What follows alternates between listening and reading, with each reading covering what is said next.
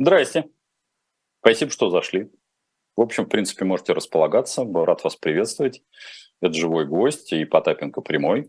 А, я надеюсь, вы и туда, и туда подписаны, потому что на каждом из каналов есть что-то свое оригинальное, приятное для каждой своей аудитории. На Потапенко прямом это по четвергам можно просто по прямому пообщаться, а на живом гвозде вы сейчас можете написать вопрос. Именно так. Вот если он, конечно, понравится Женечке, Женечка просто вам машет рукой, даже мило улыбается. Но если вопрос не понравится, ваш вопрос я так и не увижу. Имейте это в виду.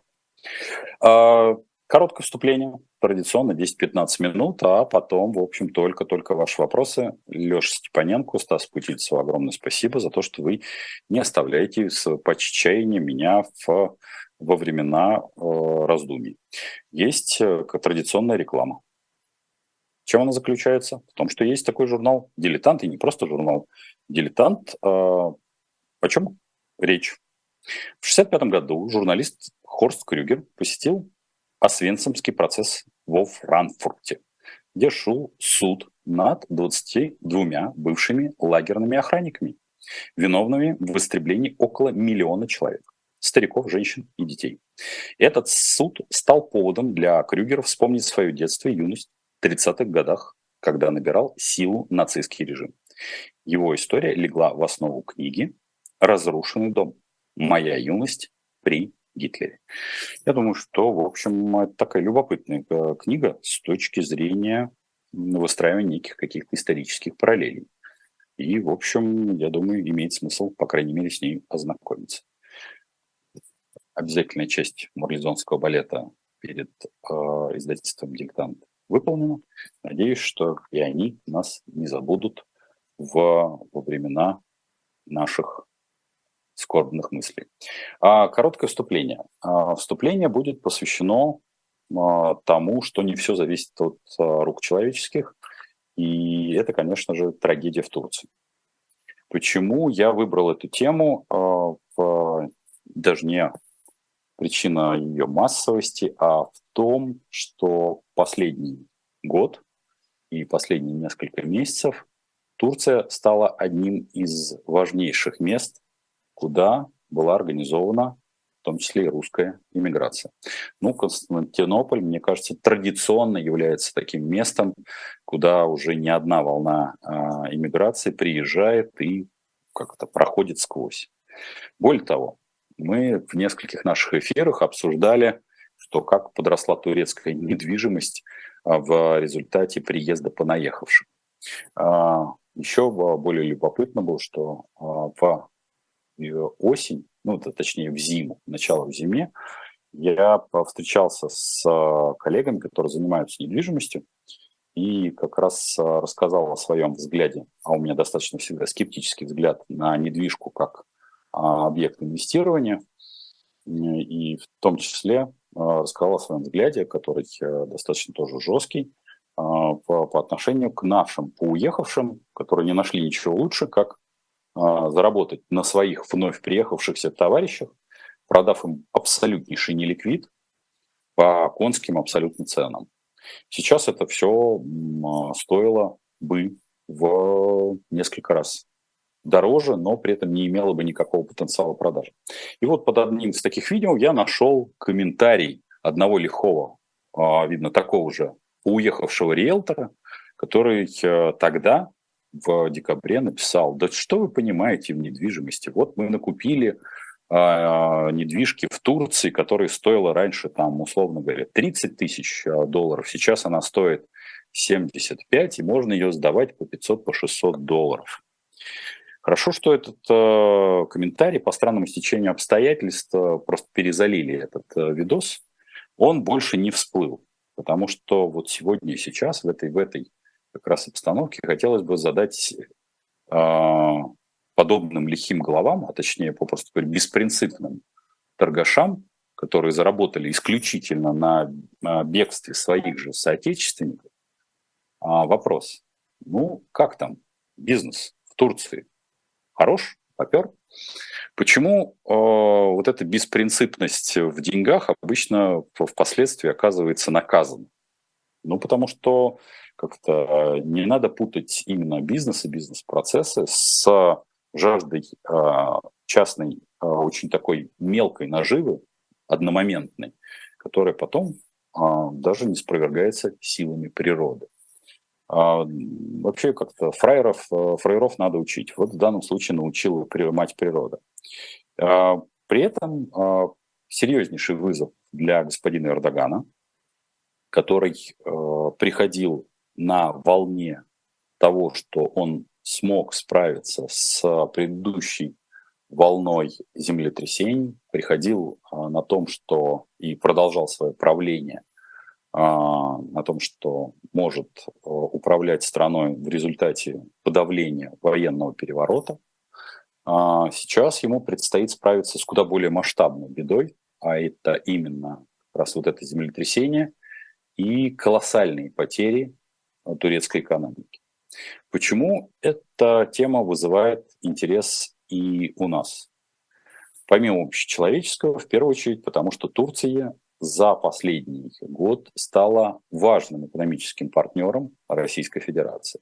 А, с помощью Турции, а, именно турецких а, компаний, происходит в том числе и обход санкций европейскими компаниями, которые используют турецкие прокладки для работы на территории Российской Федерации. То, что я сейчас вижу, конечно, Турция и турецкие компании находятся ну, в легком таком ступоре, потому что разрушение разрушает в том числе и логистические цепочки. А, логистика усложняется. Сейчас нет а, того объема транспорта любого вида, который можно было бы применить для перевозки как грузов по железной дороге, так по морского транспорта, так и, соответственно, авиасообщений потому что он весь задействован для ликвидации а, потерь турецкой экономики и потерь людей в результате этого серьезнейшего землетрясения. У меня нет ни малейших сомнений, что турецкая экономика, конечно, справится с помощью а, вообще всего а, мусульманского, исламского мира, а, поскольку та помощь, которая сейчас оказывается Турции в том числе и странами, с которыми Турция находилась не очень дружественных, скажем так, отношениях, она а, колоссальна, и это прекрасно. Это тот а, пример единения человечества или человечности, который был бы для нас всех важным уроком, и важным превалирующим было бы хорошо бы уроком, что можно, в общем, и нужно взаимодействовать, а не уничтожать э, себе подобных в угоду а, каких-то амбиций. Ну, а на российской экономике, в том числе тот э, самый э, газовый хаб, о котором в свое время Эрдоган обсуждал, я думаю, что это теперь проект отложен, по крайней мере, месяца на 4, то бишь до конца, наверное, лета, ну, то бишь июль-август как минимум, потому что быстро справиться, при том, что, подчеркиваю, турецкая экономика при помощи а, исламского мира, при помощи, там, скажем, а, тюрков, а, мне кажется, что она сможет оправиться. Другое дело, что 3-4 месяца потребуется на подобного выправления. И ей будет точно не до решения задач которые стоят перед, перед российской экономикой и перед российскими, а, перед российскими властями. А Турция, ну, в этом смысле достаточно была незаменима. Ни Индия, ни Китай, а это оставшиеся две а, активные прокладки, через которые решались те или иные вопросы поставки сырья, материалов, решений технологических, не были столь адаптированы к работе с европейскими компаниями. Да-да, вы не ослышались. А, многие вещи, производимые в Турции, они являлись копием как раз, а, причем не просто копий, а, а партнерскими для европейцев. Китай в этом смысле всегда шел несколько иной стезей, и в данном случае – а, Китай не, замени, не заменит Турцию, тем более очень быстро. Вот это короткое вступление, которое я вижу, вызов а, человеч, человеку как э, существу, которое искренне считает, что от него все зависит, ну и человеку жадному и беспринципному, о котором я сказал чуть э, выше, и совершенно в реальность переносящую нас здесь и сейчас. Короткое вступление мое закончилось. У меня по-прежнему э, три листа вопросов, но первый я обращусь к своему электронному другу, где я общаюсь с Женечкой исключительно в режиме реального времени. И она меня не оставляет в наших с вами беседах. Стас Путильцев, как оцениваете в наше время такое направление бизнеса, как строительство частных бун бункеров, бомбоубежищ и укрытий, чтобы пережить пиковую фазу катастрофы, военных действий, частных и чрезвычайного э, случаев или, или чрезвычайных ситуаций? Я думаю, что это носит характер исключительно крайне локального. Не верю в, в это как в создание именно какой-то как бизнес-модели. Единично э, панические настроения у людей присутствуют но говорить о том, что можно построить э, где-то именно такой вот э, качественный бункер, бомбоубежище по э, противодействию, скажем так, например, ядерной атаки, ну, обычного подвала э, бетонированного с точки зрения там, авиационных бомб, вам, э, если не будет прямого попадания, вам, доста- вам хватит.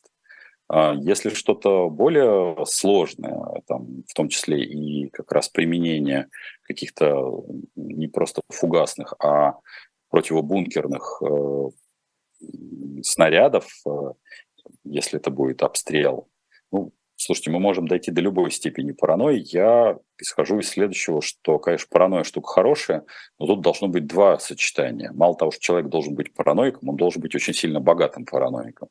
И вот эти два маркетинговых тренда, простите, что я вынужден обсуждать э, для наших э, сограждан, я думаю, что не совпадают. Параноиков у нас много, но в основном они нищие. А те, кто богатые, ну, редко бывают параноиками. Дмитрий, вы, вы отмечали, что Эстония, Грузия сильно продвинулись в плане цифровизации государства. Следите ли вы за развитием этих стран сегодня? Что думаете о них? Какие у них перспективы? Ну, в, да, Эстония и Грузия, в общем, продвинулись э, в этой части. Наблюдаю, но не могу сказать, что сейчас а, на этом построено, то есть на это выстраивается какой-то очень серьезный тренд. Поясню. И эстонское электронное государство, и грузинское электронное государство идет степ-бай-степ. Оно идет от потребностей. На мой взгляд, большая часть услуг, которые на сегодняшний день, в которых э, на сегодняшний день нуждаются жители и Эстонии, и Грузии, я сейчас не оцениваю так называемых понаехавших, она удовлетворена в рамках электронного государства развития а, какого-то такого вот прямо галопирующего я не вижу необходимости. Вот потому что напомню, что любая технология должна идти вслед за потребностей, потребностями гражданина, но никак не скакать сильно впереди. Это иллюзорность а, в рассуждениях, абсолютно никак не подкрепленная ни деньгами, ни опытом, что технологии должны быть настолько прогрессивны, что человечество до них должно дорастать. Нет, сначала возникает некая потребность с точки зрения маркетинга, потом возникает технология. И технология, ну, может быть, чуть-чуть предвосхищать ваши потребности, но не сильно, потому что в противном случае все вложения в инфраструктуру, в обучение людей этой технологии окажутся бессмысленными. Поэтому все, что касается Эстонии и Грузии, я не вижу какого-то следующего прорывного какого-то э, тренда. Хотя, ну, например, если мы возьмем использование в тех же э, частных денег, ну, Эстония и Грузия имела бы э, больше как раз э, преимуществ, если бы в эту сторону посмотрела. Но Тут есть противодействие, которое мы частенько обсуждаем в других наших эфирах. Это надстройки, которые ошибочно называются государством. Подскажите, пожалуйста, что ждет рынок вторичной недвижимости в, Москва, в Москве 23 год? Стоит ли покупать квартиру для жизни сейчас или подождать до, до лета осени? А, Екатерина, смотрите, я бы не стал вот эм, тут немножко, опять-таки, не хватает немножко информации. Если у вас сейчас есть денежные средства, и эти денежные средства, например, размещены в долларе, то вполне нормально подождать до лета-осени. Если у вас, и у вас есть э, там большая часть стоимости этой квартиры, если у вас денежные средства в рублях, и у вас денежных средств сейчас не хватает, то я бы сказал бы так, если у вас сейчас вот не, э, не горит, то вы можете войти в процесс обсуждения, потому что сейчас рынок покупателя. И рынок покупателя вы будете, ну, вы, по крайней мере, пару месяцев можете совершенно спокойно потратить на прощупывание лапкой дна. Как-то за спрос денег не берут, если же у вас там все-таки история про ипотеку, то вот с ипотекой есть некоторые сложности. А, дискуссии в различных э, кабинетах финансовых э, властей идут э, очень-очень давно, в том числе и про попытки отменить льготную ипотеку. Почему я как раз на это обращаю внимание. Потому что если вы будете использовать ипотеку, то рассчитывать, что ставка э, сохранится на этом уровне и не вырастет, ну, я бы сказал, бы достаточно рискованно. И если говорить про осень, я боюсь, что ставка по ипотеке может подрасти. А, плюс ко всему, если вы находитесь в рублях, э, то может произойти определенная девальвация э, рубля как такового по отношению к доллару – это может привести к легкому, подчеркиваю, к легкому, но росту цен на недвижимость. Это вовсе не означает, что это будет цена продажи, поясню, потому что рынок э, физической продажи, тем более вторички, он такой рынок очень эмоциональный. И люди э, зачастую, если вот когда вы начнете щупать лапкой дно на вторичке, они ведут себя крайне иррационально. При том, что по большому счету я вот посмотрел за динамикой там, последних двух-трех лет, ну, в недвижимость, например, в той же Москве одни и те же квартиры, даже те, которые там я в свое время там а, реализовывал, они подорожали где-то на процентов 15-25, в зависимости от локации. Но при этом совершенно поменялся, в общем-то, и не только курс э, рубля, но и, самое главное, поменялась покупательная его способность. Потому что некоторые искренне считают, что, например, там 10 миллионов три года назад и 10 миллионов э, сейчас – это одна и та же стоимость. Нет, это не так. Потому что если вы посмотрите, ну, все почему-то обязательно говорят, а вот в до, давайте посмотрим на доллар. Я всегда обращаю внимание, что а давайте посмотрим, например, на ваши потребительские товары если ваш потребительский товар, если вам, например, надо было купить, например, автомобиль при продаже недвижимости, то я боюсь, э, как это, если мерить в попугаях, а это крайне важно, в чем вы будете мерить, потому что вот помните, что а в попугаях-то я гораздо длиннее. Вот, э, поэтому, в общем, если верить, мерить вашу недвижимость в автомобилях, то вы проиграли. Если мерить в борщевом наборе, то вы проиграли. Если мерить в долларе, то вы либо в стыях, ну то бишь сохранили, либо могли чуть-чуть заработать. Поэтому я бы сказал бы так. Если у вас деньги в долларе, то ждите до лета осени. Если в рубли и плюс ипотека, то начинайте входить в процесс обсуждения э, объектов. Квартиру за наличный или в кредит? Задает вопрос Олег. Э, зависит исключительно от вашего, вашего стабильности вашего дохода. Я, если ваш доход стабильный, то всегда кредит, потому что, на мой взгляд, а, ну, опять-таки, это взгляд все-таки предпринимателя, заработать на ваших деньгах вы сможете больше, чем вы зарабатываете на, на соответственно, тратите на кредит. Прогноз по рублю. Э, Коля задает Сургутанов. Сугуртанов, извините. Значит, э, нет никакого фундаментального прогноза по рублю. Я, к сожалению, стеклянный шар потерял э, или просвистел, как в том самом анекдоте. А, у финансовых властей нужно сводить бюджет. У них есть два порога, по которому они э, будут ходить. Это порог 71-74. В этом пороге они сейчас, мягко говоря, топчутся и он вполне их удовлетворяет. Если не будет э, каких-то резких э, телодвижений от э, финансовых властей, резких, в том числе, например, сейчас происходит, как вы видите, бадание при, как, это, как в известной абсолютно игре «Бояре, а мы к вам пришли, молодые, а мы к вам пришли», именно с таким посылом практически приходят к крупному бизнесу и говорят, а давайте-ка вы скинетесь там на 200-300 миллиардов. Причем посыл какой? Э, знаете, вы в прошлом году много заработали. Знаете, честно говоря, ну такой абсолютно бандитский подход, потому что, ну, заработали и заработали. Почему кто-то должен куда-то скидываться деньгами, 200-300 миллиардов? Но поскольку приходят же не просто так, а приходят э, с посылом, что не отдадите сами, так пришлем врачей Следственного комитета, вот этот как раз тени толкай в ближайший, э, там, я думаю, а, март-апрель будет разрешен в чью-то пользу, кого-то ошкурит, кто-то, в общем-то, от, от этого отобьется. И э, тогда у финансовых властей, которые не получат э, дополнительных денег в бюджет, встанет следующий вызов, очень важный, как сводить бюджет. И вот здесь а, это я по той модели, которую я простраиваю, это ближе к первой-второй декаде июня, может стать вопрос по переходу в следующий э, диапазон. Это 82-87 по рублю.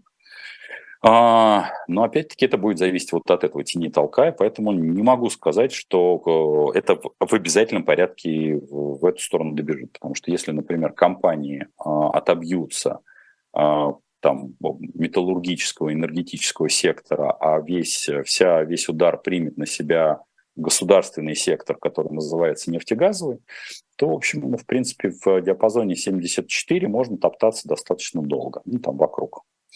Поэтому совершенно спокойно. Поэтому это не прогноз, это всего лишь э, расчеты, которые я вам объяснил, из каких посылов и из какой логики исходят.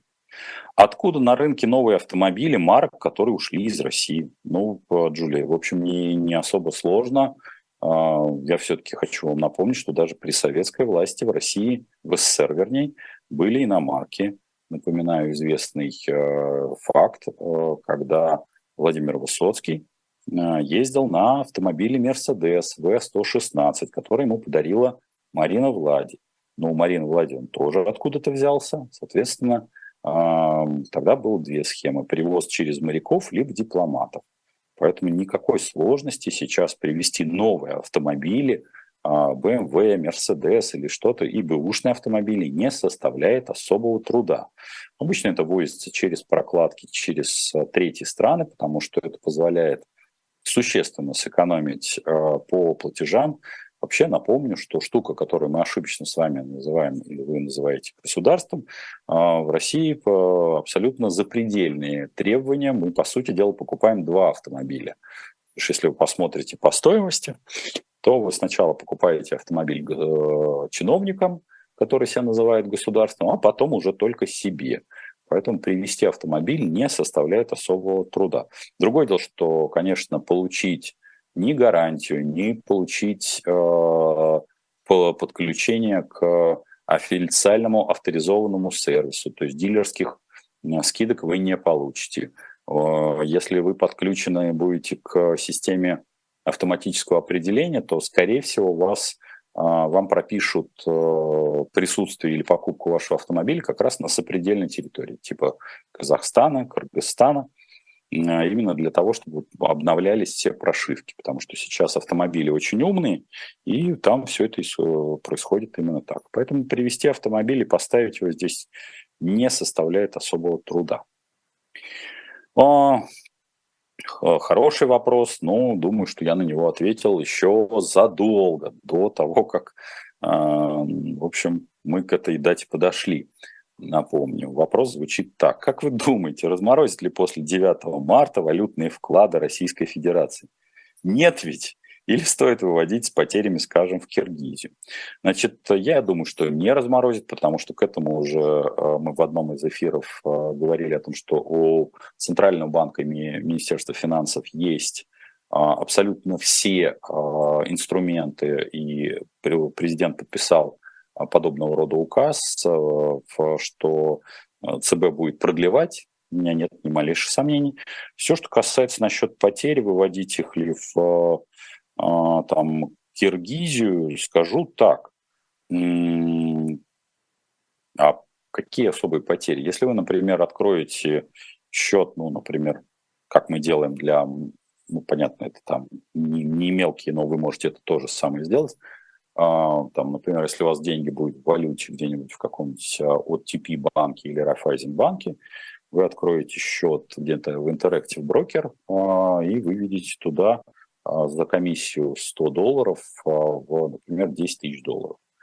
Ничего с вами не произойдет. Поэтому совершенно спокойно это можете делать. Плюс ко всему вы можете вывести в, на свои счета до миллиона долларов на зарубежные, поэтому потери там будут, ну, на мелкие суммы, конечно, выводить бессмысленно, а крупные совершенно спокойно. Хоть в Киргизию, хоть куда. А, выводил ли? Ну, я бы сказал бы скорее да, чем нет. Потому что я не вижу никакого смысла того, что деньги у вас на счету стоят и стоят, и вы так за ними наблюдаете и э, радуетесь. Ну вот у меня, например, есть э, э, небольшой счет за монетизацию, например, канала Потапенко прямой. Кстати, прошу на него подписаться, если есть такое, уже такое желание, потому что все-таки я там достаточно любопытные стримы провожу, как мне кажется, опять-таки. Себя не похвалишь, целый день как оплеванный ходил. Вот, э, и я как бы коплю эту монетизацию, потому что как тратить 100 долларов на копеечные, там, очень копеечные монетизации пока не могу. Вот еще пару, э, нет, даже не пару, месяца 3-4 покоплю, поэтому для меня это заморозка, ну вот э, даже совершенно лично на себе экспериментирую, рассказываю вам свой опыт. А не могли бы вы объяснить, что такое электронные деньги, которые в Российской Федерации собрались вводить с апреля? Подтвержденная конспирологи... конс... подверженная конспирологии родня шлет параноидально-панические ролики. А электронные деньги, их разница между безналом, в общем, достаточно примитивна. Это тот же безнал, только с, э, со стопроцентной прослеживаемостью. То бишь Здесь нет никакой абсолютной конспирологии, но в данном случае то, что хочет сделать Центральный банк, это, конечно, не, а, там, не частные деньги, о которых мы говорим, это деньги, которые всегда будут, э, то есть можно будет проследить от их начала до их конца, то есть всю эту историю. Будут ли ей пользоваться? На мой взгляд, пользоваться ей будут крайне-крайне ограниченно. А, ну, некоторое количество, конечно, людей, которые искренне а, там будут ошибаться в, и путать их а, с частными деньгами, тем же биткоином и всем остальным. Я думаю, что, кстати, а, с точки зрения пропаганды будет вкладываться масса вот таких не объясняющих, а вводящих в заблуждение информационных вбросов, но ваших, как говорится, конспирологически настроенных там, не знаю, кто это, жена, брат, сват и всех остальных, успокоить невозможно, потому что люди, подвержены конспирологии, на мой взгляд, люди э, практически не обращающие внимания на аргументы. Это люди, живущие эмоциями. Им обязательно нужен Бильдербергский клуб, соревнования с проклятыми Соединенными Штатами, обязательно э, Ротшильды с еще с кем-нибудь, которые хотят покорить маленькую, э, вернее, большую, но очень независимую страну. Я каждый раз всегда э, задаю простой вопрос. Скажите, почему мы не покоряем Науру? Вот казалось бы, по сравнению с нами, Науру очень маленькая страна. Более того, она нам дружественная. Давайте установим там, в Науру, поскольку там тоже есть ресурс, давайте установим пророссийский режим, поставим там нашего президента. Почему мы не занимаемся такой херней, наше правительство? Потому что с точки зрения конспирологии покорять э, маленькие государства – это функция любой империи. Но поскольку мы вроде как империя, мы этого не делаем. Так почему какое-то сборище каких-то э, помирающих придурков, которым э, меняют сердце по десятому кругу, должны вдруг ни с того ни с сего нас покорять. Но в целом, пожалуйста, с родней не переубеждайте их. обещайте им, что завтра нас э, Ротшильды захватят. Мне кажется, что это больше шансов, что зайдет, чем то, что объяснение, которое я вам сейчас дал. Может ли Российская Федерация после демократизации стать новым экономическим полюсом, типа как США, ЕС, Китай? На что надо сделать упор? Кто может стать нашими союзниками в этом? А, Николай, а, вы знаете, а, ваше допущение абсолютно иллюзорно. Потому что каждый раз, слушая так называемую нашу оппозицию, я э, нахожусь в легком ужасе. Потому что у них они как-то переходят э, к фазе строительства великой России будущего без ответа на один очень примитивный вопрос. Джентльмены и леди любого толка, простите, а каким образом вы, являясь, по сути дела, просто обычным мелким медиа в интернете, ждете, что здесь, на территории Российской Федерации, вдруг ни с того ни с сего сменится власть на сколь-нибудь условно-демократическую. Вот в обратную сторону фактов я вам могу привести ВОЗ и телега. То, что там будет вояки или какие-нибудь службисты, да в общем на раз-два будут править страной. Но вы, сидячи где-нибудь за руб ежом и держа маленькое СМИ в, в интернете, которое максимум, на чем зарабатывает на донатах, вы ни, то, ни в страну не вернетесь, не построите здесь партию, потому что вам никто это даже близко вас не подпустит. Не войдете в органы власти, не войдете в органы управления ни законодательной власти, ни исполнительной власти, а уж тем более не будете, не получите никакой доступ к медиа, имеется в виду к реальным медиа, которые влияют на избирателей. А то, что у вас какое-то есть влияние на очень небольшую прослойку интеллигенции, так называемой, так я вам могу напомнить, что эта интеллигенция не на одних даже выборах там с в 90, с 99 по условный там 2005 или 2008 год не смогла провести никакого демократического лидера и даже хоть как-то составить хоть минимальную конкуренцию лидерам а, другого, там, левого толка, правого, националистического или иже с ними. Поэтому честно скажу, что никакой демократизации даже в эту сторону и рассуждения э, прекрасной России будущего в образе оппозиционеров я не вижу. А вот рассуждения, например, о прекрасной России, например, либо господина Пригожина, либо господина, там, например, Герасимова, я как раз я вот готов это обсуждать. Вот я просто пока не видел съезда каких-нибудь людей, которые э, да, обсуждают, как взаимодействовать с Россией, управляемой э, генерал-лейтенантами или э, военной хунтой.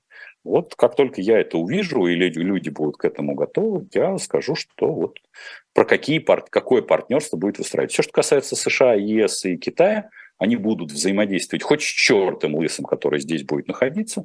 Им, в общем, если как это, конфликт затихнет, дешевые, а, дешевое сырье с территории Российской Федерации, как и с территории в свое время а, СССР, которая участвовала в подавлении Венгрии, подавлении Чехословакии, подавлении, соответственно, участия в, в Афганистане. Замечательно просто взаимодействовало и будут взаимодействовать. Это это, как говорится, медицинский факт. А вот эта демократизация, ну, простите, это фантазии, которые не имеют ни малейшего фактора на реализацию. Есть в Сбере 120 грамм обезличенного золота. Золото растет, пусть лежит или обменять на рубли для начала, пока на пике.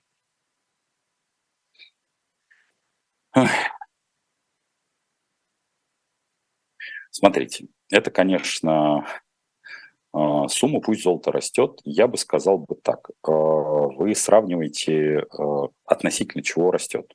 Относительно курса доллара сильно прирастает, потому что все, что касается металлических счетов и вообще счетов в любых государственных банках, есть одна большая-большая проблема. А, в какую секунду их перестанут поддерживать, никто вам ничего гарантировать не может. Поскольку вот у нас с вами есть совершенно медицинский факт, э, подтвержденный опытом нашим с вами, что э, валюту, которая якобы есть, но ее на самом деле нет, э, попросту говоря, блокировали, и после 9 марта, ну, Давайте, как говорится, делайте, делайте ставки, что называется, разблокируют или не разблокируют. Вот я, я делаю ставку, что с вероятностью процентов 75 будет продлено это эмбарго, внутреннее эмбарго на валюту. Более того, а, не исключаю, что где-нибудь какую-нибудь осени могут а, принудительно начать пересчитывать в иную валюту, например, в какую-нибудь юань, который тоже нафиг никому не упирается. Надеюсь, что вот этого второго, второго продолжения фразы не будет, а то, что продлят э, заморозку, ну, у меня мало сомнений. Поэтому я бы сказал бы так, считайте золото относительно не рубля, э, который является резаной бумагой, относительно доллара. Если вас удовлетворяет доходность, то пока держите. Если вас э, как-то тревожит, то Потому что в рубль выводить, ну, это самое бестолковое. Рубль – резная бумага. А, Дмитрий, какая судьба накопительной части пенсии? Есть надежда, что в ближайшее время россияне получат хоть малую часть? Нет, надежда у меня, у меня, поскольку я потенциальный, я предпенсионер, а, я, как это уже в ни одном эфире с, с, со смехом а, рассказывал и рассказывать буду, что я в свое время даже принимал участие в такой э, веселой развлекухе, когда можно было заняться соинвестированием своей пенсии, 12 тысяч перечисляешь, и если мне не изменяет память, без сбоя я это сделал то ли 7, то ли 8 раз. А, мне государство доначислило 24 тысячи, то есть 12 тысяч к 12 моим.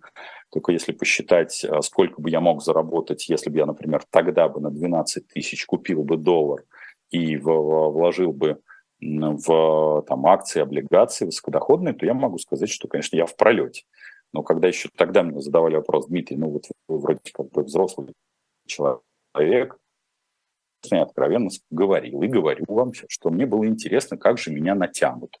Потому что такой аналог был для меня государственного казино. Ну вот, собственно говоря, вы наблюдаете на, на мне, э, как на предпенсионере, как, как, в общем, э, из той темы меня натянули.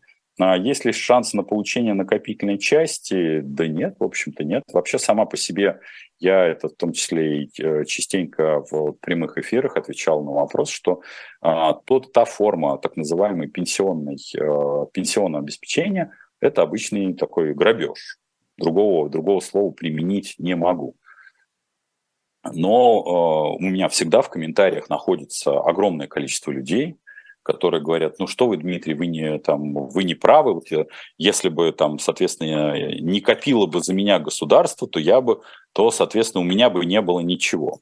То есть человек осознан, в трезвом уме, здравой памяти, и там людям по 60, там, по 50 лет, как и мне, а, отказываются от собственной, э, собственной субъектности. То есть они в открытую говорят, что, Дмитрий, вы понимаете, я вот вроде как бы 18 лет получаю все права и обязанности, там, водить машину, купить оружие, убить человека, сесть за это. Но вот я такой дебил, что мне нужно обязательно какой-то погонял, погоняло какое-то вот э, сверху, какой-то в виде чиновников, который будет отбирать у меня 50% труда, потом мы на эти 50% труда создавать некий фонд, который будет абсолютно убыточен, а потом, когда я буду уже немощен, мне будет 65 лет, будет возвращать малую этого часть, но я сам, вот я, я отказываюсь от собственной субъектности, я такой дебил, что я не в состоянии там вот себя проконтролировать. Поэтому я, честно говоря, это же вопрос не к экономисту, это вопрос к, наверное, психиатру или там психологу, кто в зависимости от того, хочет сказать, дружок. А тебе не кажется, что какой-то чиновник, а, распоряжающийся твоими деньгами, это лишняя надстройка, что понятно, что из этих денег мало того, что он не умеет этим управлять, он еще из этой части все равно возьмет на собственное обслуживание. Но вот поскольку человек, э, наш человек, вот он настолько инфантилен, я поэтому переубеждать подобного рода людей не могу. Поэтому рассчитывать, что хоть какая-то часть накопительной пенсии или вообще изменится подход, а подход, я подчеркиваю, должен быть только один, что людям надо отдавать 100% их труда, а дальше э, люди самостоятельно, во-первых, должны платить э, налоги, а второе, формирование нескольких вещей, а именно медицинского страхования и так называемого пенсионного обеспечения должно быть исключительно собственным, подчеркиваю, исключительно собственным решением и собственный выход. Возраст на выхода на пенсию, сумма, которую ты хочешь себе обеспечить, это исключительно ваша обязанность или ваша ответственность. И никакого чиновника и государства там близко не должно быть, в том числе и касаемо медицинского страхования. То бишь, хотите обслуживаться в дорогой клинике? Да, получаете 100% вашего труда, но никакого бесплатного, так скажем, мифологически бесплатного, подчеркиваю, потому что то, что вы сейчас получаете в поликлиниках, это мифологически бесплатное медицинское обеспечение. Но убедить в этом невозможно, потому что, подчеркиваю, это инфантилизм, он, он не к экономистам, он к семье, к базису и ко всему остальному. С вашего позволения вопросы Женечки присылайте. Она по-прежнему их мне вот сюда, вот в, эту умную машинку пишет. Я чуть-чуть возьму бумажку, которую Алексей Степаненко, он просто так ваши вопросы собирает, и, с вашего позволения, пойду по ним. Шлеска лежит рядом. Пишите Женечке вопросы. Хороший, пишите умный. Обязательно похвалите ее за то, что она помогает мне делать сегодняшний эфир. Сын 8 лет живет в Австралии. Мы с мужем пожилые люди, и других наследников нет. Стоит ли продать квартиру и каким-то образом передать деньги сыну, или же по наследству сможет перейти? Значит, Лариса, Лариса Алексеева. Значит, э, смотрите, если у вас есть единственный наследник, он в любом случае получит э, вашу квартиру э, по наследству через 6 месяцев. А, единственное, я не знаю ваших взаимоотношений с вашим сыном, живущим в Австралии, но помните, что он должен будет вступить в наследство. Обычно эта процедура занимает полгода, и поэтому почему я не просто так сказал, что не знаю ваших взаимоотношений, я бы сделал бы, я бы подарил на вашем месте, подарил бы ему сейчас квартиру, то бишь переписал бы ее на него, и чтобы, в, когда вы уйдете в э, мир иной с, с супругом, подчеркиваю, я надеюсь, что вашим сыном у вас хорошие взаимоотношения, э, он бы не занимался и вот этим геморроем, потому что там еще присутствует обычно момент такой, э, есть ли еще какое-то там наследуемое, наследуемое имущество и как он сможет быстро реализовать. Сомневаюсь, что после вашей смерти, прошу прощения, перед кого это может быть все коробит, что мы так э, спокойно это обсуждаем, но, простите, все мы с вами умрем. Потому что некоторые как начинают это коробить. Так вот, после вашей смерти, я думаю, что он, скорее всего, будет продавать эту недвижимость и впоследствии а, эти деньги как-то использовать. А, тут э, решение за вами, потому что когда вы пишете, стоит ли продать квартиру, сейчас а, я могу только допустить, что в вашем вопросе, что есть квартира какая-то другая, потому что вам же где-то жить надо. Поэтому я допускаю, что это ваша квартира и ну, где вы будете жить. Вот, э, поэтому я бы ее переписал именно дарственно. Сделал бы так. Но надеюсь, что опять-таки в ремарка очень важная, какие у вас взаимоотношения с вашим сыном. Так, а, немаловажный вопрос, как инвалиду уехать из РФ без денег и без связи, оставаться а, в России уже нету сил. Это вопрос, Наталья задает вопрос, скажу так, в целом без денег и связи уехать, ну, совсем без денег, наверное, уехать не удастся, но если денег не очень много, вам придется пересекать границу примитивными способами типа железной дороги.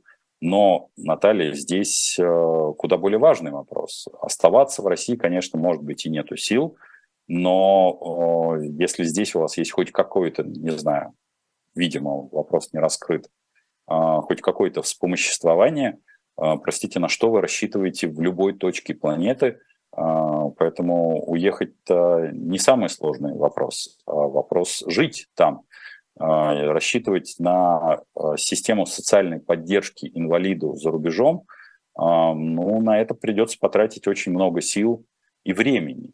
И это время вас кто-то должен кормить.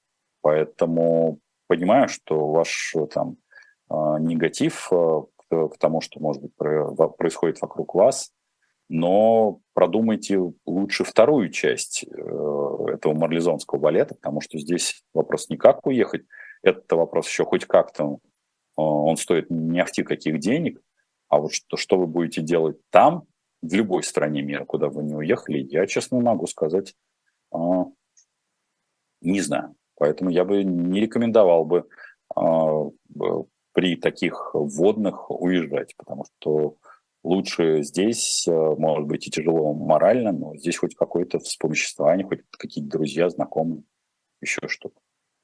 Дмитрий, вы похудели в последнее время, целенаправленные усилия и от жизни, или от жизни такой. Я вас разочарую, не похудел. А, и даже если вы там смотрите какие-то мои там спортивные а, выкладки, они очень такие э, из разряда подарка самому себе, потому что вот некоторые задают вопрос а, там в, на моем канале Потапенко прямой или там в Инстаграме, запрещенном в России, безусловно, а, когда я жму 150, э, вес мой как и был, так и остался, сегодня я взвешивался, ну, 100, ну 113 килограмм, то есть 112, там, 850, если вам вам полегчает от этого. Я фундаментально не похудел, я в этом весе нахожусь достаточно давно. А, у меня происходит иногда сброс а, воды а, по силу там, чисто физиологического цикла в течение дня, и тогда лицо меньше отекает, и тогда кажется, видимо, что я похудел, но это приводит там, к сбросу двух реальных килограммов, которые туда-сюда гуляют. Это вопрос, опять-таки, жидкости. Пил я, э, извините, мой любимый на Беглаве, который, э, если вы не знаете, что я пью, я обожаю на Беглаве.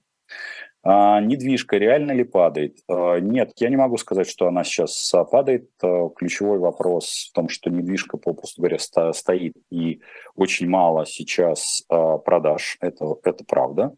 Поэтому человек с реальными деньгами может просить скидку 15-20%. Такое происходит, потому что здесь я общаюсь с теми, кто занимается девелопментом, то бишь крупным девелопментом, не агентами, извините, а по реальным сделкам. 15-20% а такое есть. Э, но покупателей мало, и срок экспонирования любого объекта всегда закладывайте сейчас ну, до полугода как минимум. А, при этом не обязательно делать э, там какие-то фундаментальные скидки, потому что рынок, говорю, он именно по предложениям в стыях, но вот э, помните, что экспозиция возросла. Есть ли будущее у наших детей или нужно планировать выезд? Э, дорогие э, зрители, подписчики, любого канала, хоть Потапенко прямой, хоть э, живого гвоздя, когда вы задаете подобного рода вопросы, я, к сожалению, не могу на него фундаментально ответить. Причина очень простая. Я не знаю, как вы простраиваете трек ваших детей.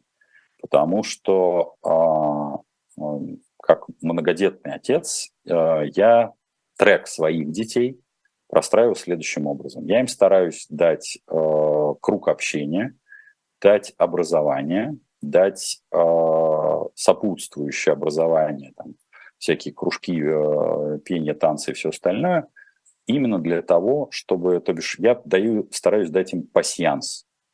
Какой, как они этот пасьянс разыграют, к сожалению, я не знаю. А, почему? Потому что, э, ну, я думаю, что те, у кого вырастали дети, э, прекрасно понимают, что есть не только переходный возраст, но и тот момент, а, когда вы понимаете, что, в общем, на ребенка-то вы не влияете. Ну, вот этот переходный возраст, когда ребенок, по сути дела, идет в институт, и вы его отцепляете от себя, ну, а на что вы потом становитесь э, влиятельным? Ну, к вами могут прислушаться, но скорее к вам не прислушиваются. Поэтому старайтесь просто дать какие-то базовые стартовые условия. А, да, страна переживет еще не один э, кризис, воен, там, в данном случае военно-политический. Страна переживала уже минимум 7, подобного, 7 подобных кризисов. Но мы же с вами развивались. Вот э, я всегда привожу, ну, то есть я могу тыкнуть только в себя пальцем. Я поступал э, в институт, когда был Советский Союз. Я поступал э, в институт э, и, в общем, моя карьера была достаточно четко предопределена. А, когда я заканчивал этот вуз, во-первых, вуз, в общем, уже готовился к изменению названия. Сейчас это вообще университет, который объединил несколько а, институтов. Плюс ко всему страна перестала существовать. И э, даже та потенциальная работа, которой я мог бы там, безбедно, ну не то что безбедно, а, скажем так, встроиться и жить, она перестала существовать реально там на втором курсе. И мы, в общем, с вами как-то адаптировались, вот люди там моего возраста. Я думаю, что и детей, ну, такого глобального перелома, в, ну, я его не вижу. То есть, да, изменения не в лучшую сторону. Авторитарный режим должен доиграть и перейти в протодемократию, которая в виде военной хунты. Шансов на демократизацию, как я отвечал выше, э, он минимальный. Но если, например, вы, вы находите, вы являетесь там сотрудником каких-нибудь силовых структур, то у ваших детей все хорошо. Если вы относитесь к условной интеллигенции, ну, а, там, творческая интеллигенция, ваше будущее непросто. Но дети-то у вас могут по любой стезе пойти. Поэтому люди при, приспосабливаются к любому варианту развития событий. Ну и помните, что любая так называемая миграционный сюртук – это на точку минус 5 лет. Дети туда, или вы, если выезжаете, вы теряете базисы. А, вы в первую очередь являете, э, теряете социальный слой, с которым вы общались. Это не вопрос денег, это вопрос а, класса общения. Даже если вы, например, поселяетесь в поселке или в доме, или в квартире, или той точке, где это соответствует вашему социальному статусу, вас же все равно вы будете там чужак. То бишь а, для того, чтобы а, а, расти, для этого нужно, нужно обязательно встраиваться в, в институты. И вот эти институции, ну, очень-очень непросты. Почему крайне важно, например, это в каком университете – будет э, учиться ваш ребенок. А, потому что это в первую очередь, не виду, если это за рубежом, да даже и в России, это записная книжка. Поэтому касаемо ваших э, детей, я могу сказать, что будущее есть всегда. Вопрос, э, какого, ну, скажем, класса вы его поддерживаете или придерживаетесь, тут очень, ну, вот,